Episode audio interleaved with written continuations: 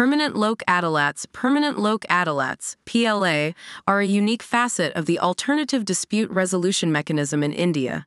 These are permanent bodies established under the Legal Services Authorities Act of 1987 with the primary objective of providing a forum for resolving cases related to public utility services. Unlike other Lok Adalats, PLOS have a specific and defined jurisdiction that focuses on disputes in public services, making them a distinctive feature of the legal landscape.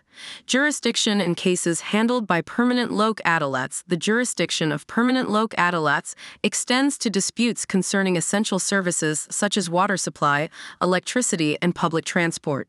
PLA is empowered to entertain and resolve cases where a substantial public interest is involved. By handling these specific categories of cases, permanent Lok Adalats contribute significantly to the efficient and expeditious resolution of disputes impacting public services. National Lok Adalats National Lok Adalats are organized on a large scale to reduce the backlog of pending cases across the country. These events are held periodically, bringing together legal professionals, judges, and support staff to facilitate the amicable resolution of a vast number of cases in a single day. Large scale dispute resolution events, National Lok Adalats, play a pivotal role in addressing the issue of pending cases by providing a platform for the speedy resolution of disputes.